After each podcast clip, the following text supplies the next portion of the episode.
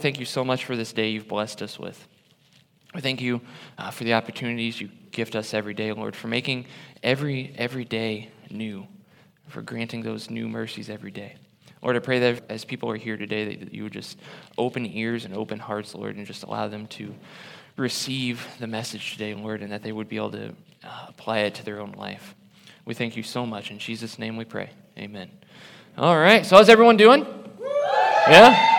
All right, I'm going to get this out of the way to begin with. I am so incredibly sore. My back and my legs. Some of you guys know. So Friday, we a bunch of us, or yeah, Friday, a bunch of us got together and played flag football for the first time in like a year and a half. And my goodness, I'm so out of shape compared to where, what we were. And then we had softball yesterday, and I woke up this morning and I rolled out, and I was like, mm. it was bad. I'm only I'm only 26 and I feel like I'm 40 something. Like so I, I can't I know. Just wait, right? Just just wait. I know. but so if you see any winces or hear groans of pain, that's all it is. It's nothing to be worried about. All right? But we've all been lost at one point or another, right?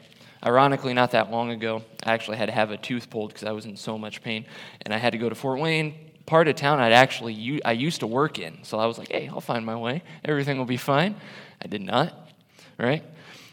Far too arrogant there. but so at one point or another, though, every one of us has been lost, confused, not sure where to go, what to do, right? We have GPSs, we got phones, we got old school, we got maps, right? But I, I guarantee that if I asked any of you guys to like figure out the best route right now, just drive to like Pensacola, Florida, who would know the exact route to take? Anyone? Josh? Yeah? Uh, no, I'm just going to go, I'm going to head south, and then when I start seeing signs, I'm going to follow those, right? But we're, we don't do that well. Like, we don't know, especially in today's age, where exactly to go, right? But we have all these tools to help us along the way. And so, just like with that, right? God has gifted us a couple of things to help us. He gave us a heart in order to follow when we get lost. And not only that, but it gives us a way to listen to the Holy Spirit. Right? The heart that He gifted us with, the way He designed us, is to listen to that Holy Spirit and follow that when we get lost. And not only that, but because of that, because our heart does guide us, we're told all throughout the Bible to protect it. Right?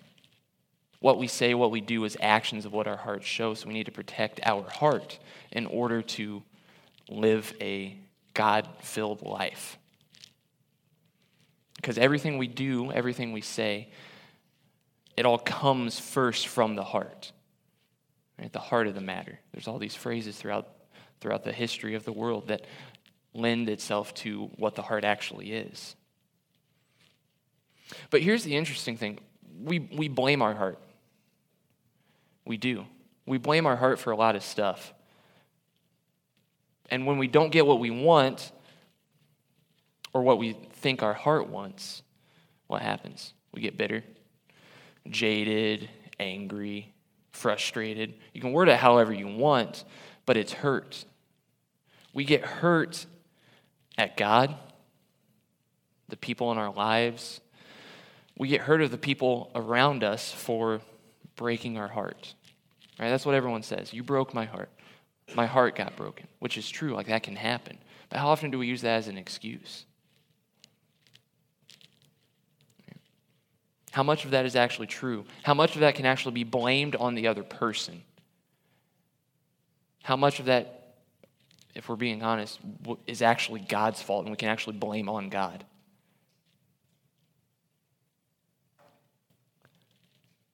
Are we, am, am, am I, are, are we actually giving our hearts what we want? Are we trying to do that? If we know that God gave us a heart, right, it's not going to lead us away from Him if we know that that comes from God and it's a way for us to commune with Him and talk with God and Him to show us, it's never going to lead us away from Him. So, are we actually trying to give our hearts what we want? What it wants? What God wants for us? Or do we just get bitter, jaded, angry, and then blame it on our hearts? Because right? we've, we've, we've all heard it, right? Especially in, in church culture, right? Their heart wasn't in the right place. Right? Oh, it's, it's a good deed, but their heart wasn't in the right place. Both sides of it. We've all heard it. We've probably all said it, right? But how about when someone blames their heart? We've heard that too. I was just following my heart, just following what, what, what my heart wants, just following where, where it's leading me. How often does that get us into trouble? How often have we, have we seen lives, relationships, who knows what else, get destroyed, harmed, hurt, injured because someone follows their heart? And so in Romans, Romans chapter 7, okay, Paul writes this, chapter 7, verse 13. Therefore, did what is good become death to me? Absolutely not. But sin, in order to be recognized as sin, was producing death in me through what is good, so that through the commandment, sin might become sinful beyond measure.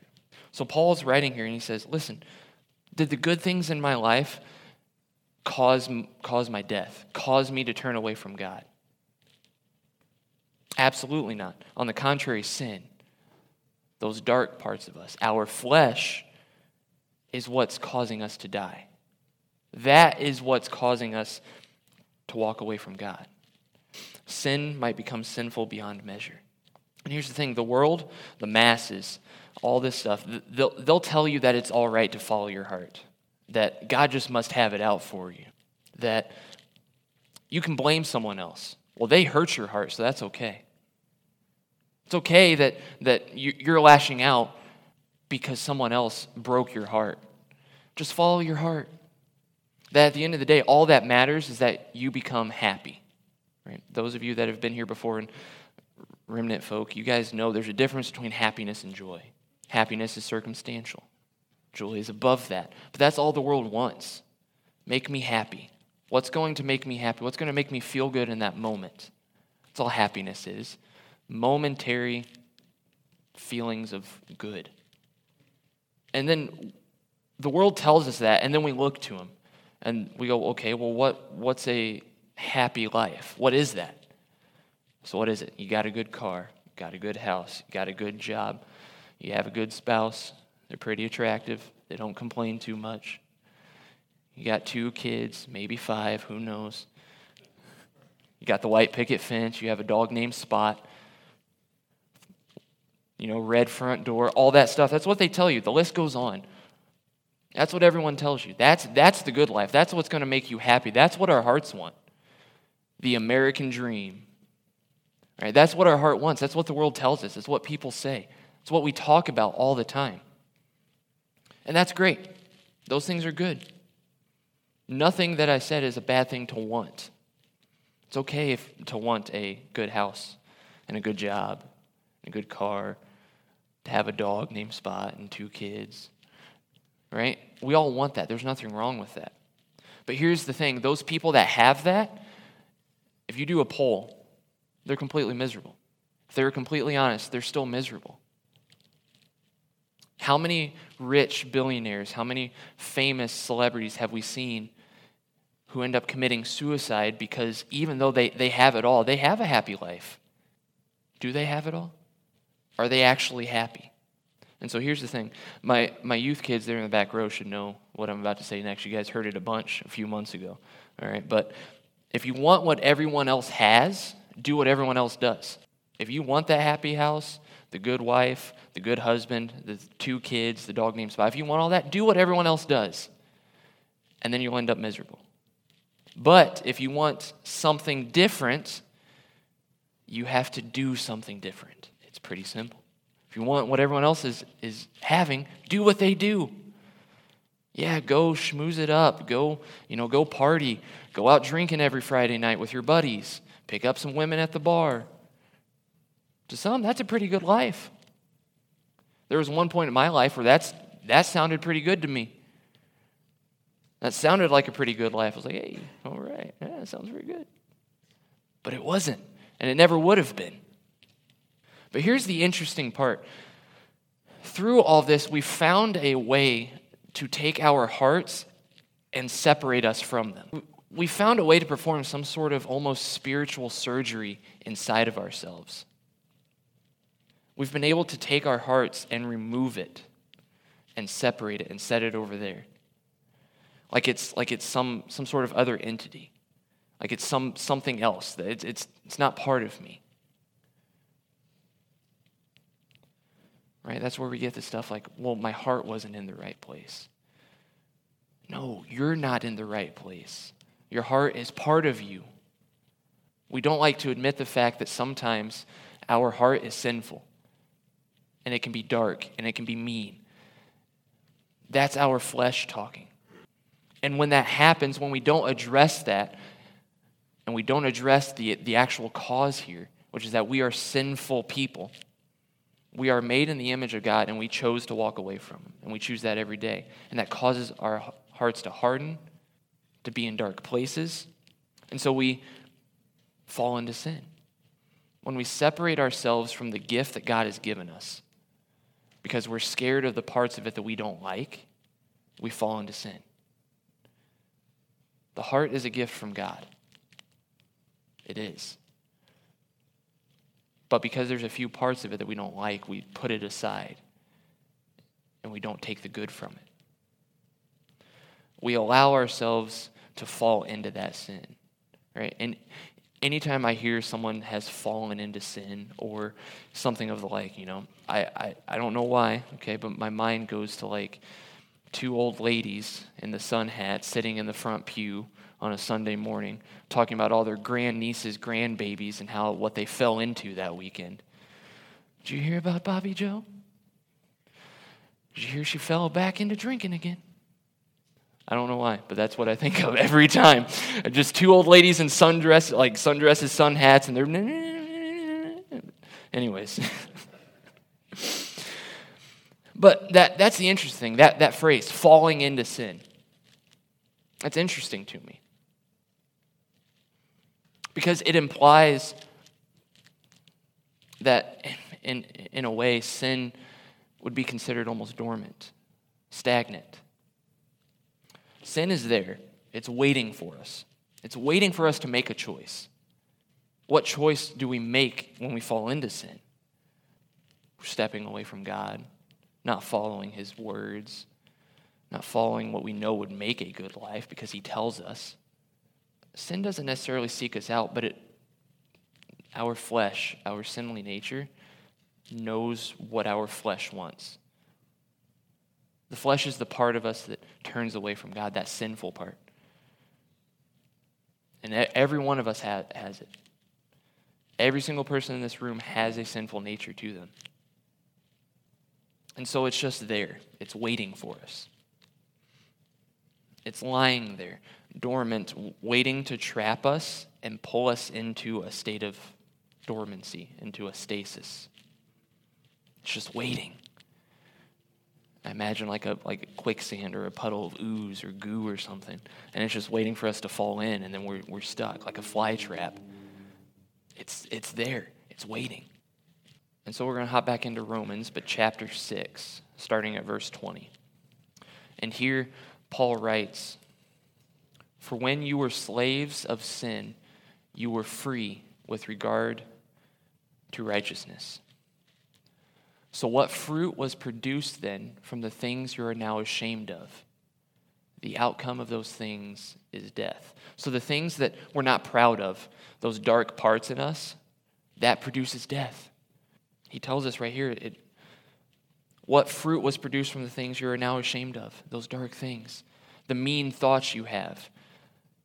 The mean things you've said. The things you've done that you want no one else to ever know about. Those things, those things lead to death. Continuing on. But now, since you have been liberated from sin, you have been set free from sin, have become enslaved to God, you have your fruit which results in sanctification, and the outcome is eternal life. And now, this next verse, a lot of us are very familiar with it. For the wages of sin is death, but the gift of God is eternal life in Christ Jesus. Other versions say that you're, you're, you're liberated from your sin, you're freed from it. If, if you're freed from something, that means that you're trapped in it. You can't be free from something that you're not being forced into. We've chosen sin, but it's trapped us, right? We choose sin and we choose those actions, but then it traps us like a fly trap. We chose to fly there, but guess what? Once we get there, it, it's sticky and it's hard to get out of. Sin will capture us and hold us there until we decide to do something different. Until we decide to accept Jesus and follow God, sin will make us fall into a state of dormancy. And so I have the definition of dorm- dormant for you guys. It's not going to be on the screens, but there are two definitions to be dormant, right? Having normal physical functions suspended or slowed down for a period of time, in or as if in a deep sleep.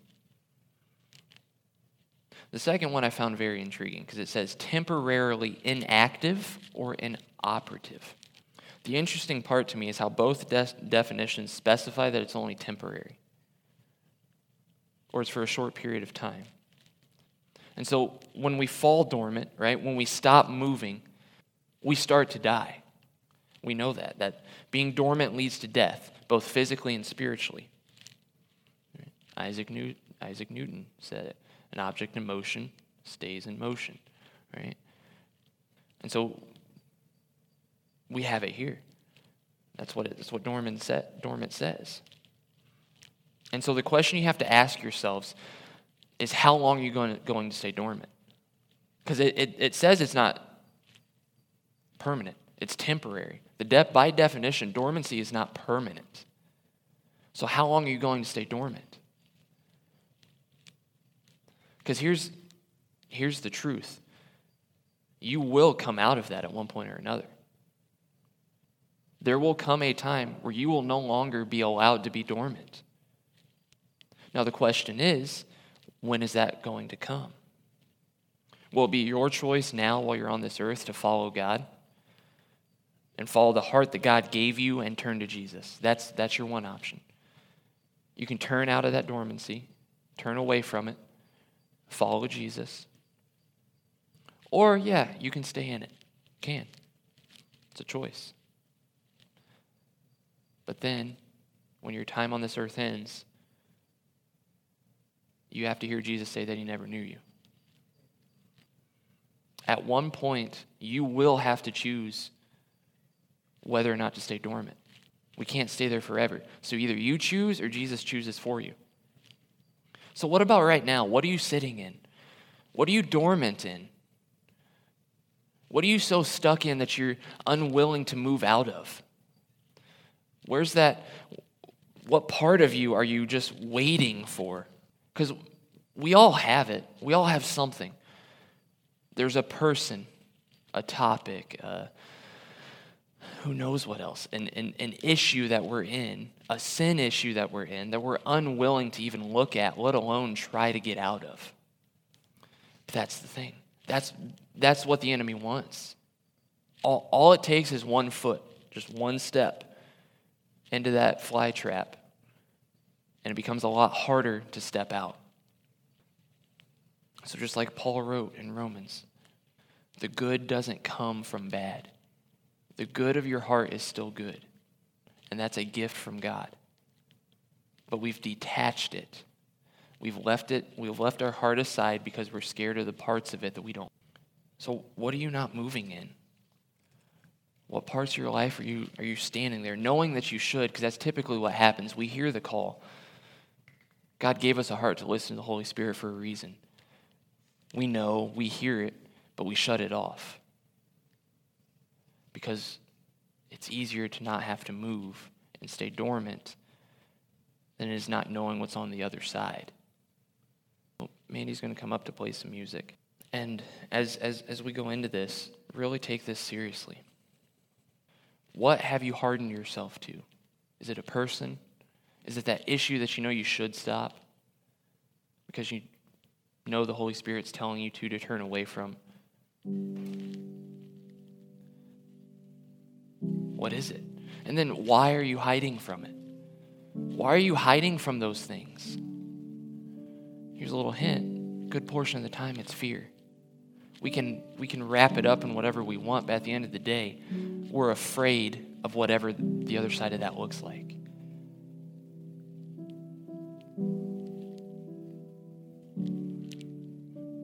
The reality is that we do it all the time. We harden our hearts to people, to ideas, all sorts of stuff. But the truth is, God has every right to harden his hearts towards us. He has every right to harden his heart towards us because of the things we do, the things we say, and the things we think.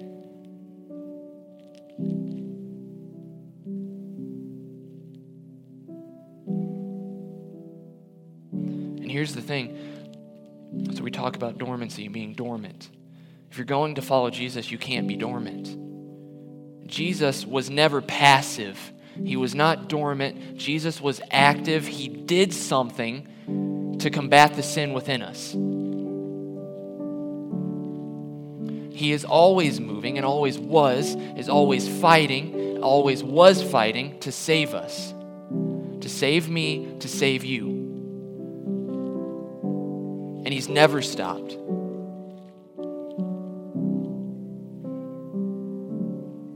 Here's the other side of it. For those of you that were around for the Kingdom series, if you weren't, I would encourage you to go back and watch it. But the kingdom, right, is taken by violent men doing violent things. That sounds a little counterintuitive at first, right? But no, it's not. Passive people waiting to get pulled into the kingdom won't make it. Your flesh is dormant. Your sin makes you dormant. Christians following Jesus are not meant to be dormant. Christians are meant to be violent. Violently fighting for our place in the kingdom and for the place of the person next to us. Want the kingdom, we can have it. We will, but you have to fight for it.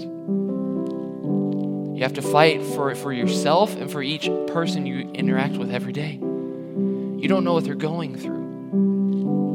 You fighting for your place in the kingdom may encourage the person next to you to fight for theirs.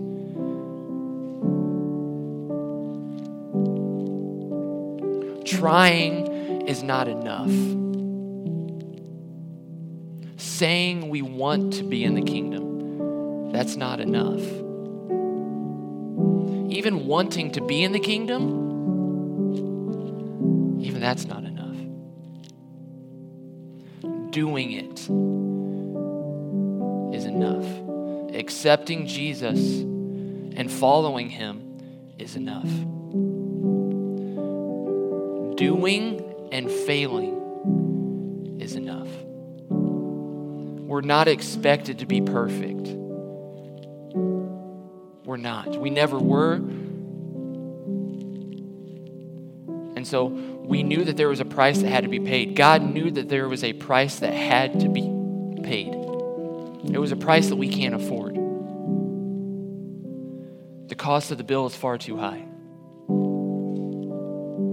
Doesn't matter what you do, how much you make, how nice you are, how many cookies you take to your neighbor next door how many people you let go first at the four way stop. It doesn't matter. What you do is not enough.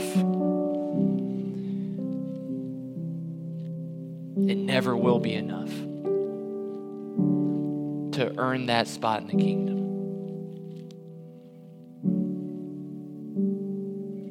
The interesting part, I think, about Jesus dying for us is verses will say he paid a ransom. A ransom means that we've been trapped and he paid to free us.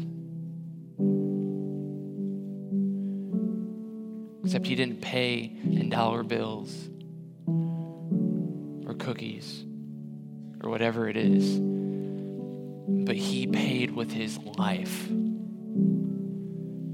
so that your spot in the kingdom is set aside for you. Your spot in the kingdom is already there waiting for you. You have to go take it. You have to accept Jesus and take your spot in the kingdom. And guess what? It is that simple. You confess with your mouth and believe in your heart, oh, there it is again, our hearts, that Jesus is Lord and you will be saved. That's it. You're not expected to be perfect. You never will be. But you're expected to follow Jesus. So during these next few minutes, there's going to be some people up front here to pray for you. If there's anything you need prayer for, if there's areas in your life that you're dormant in, you've never made that promise and you want to, come ask for that. Jesus is moving. He always has been, and He always will be. Are you going to sit aside as he walks by you and stay in your state of dormancy? Or are you going to get up, move, and follow him?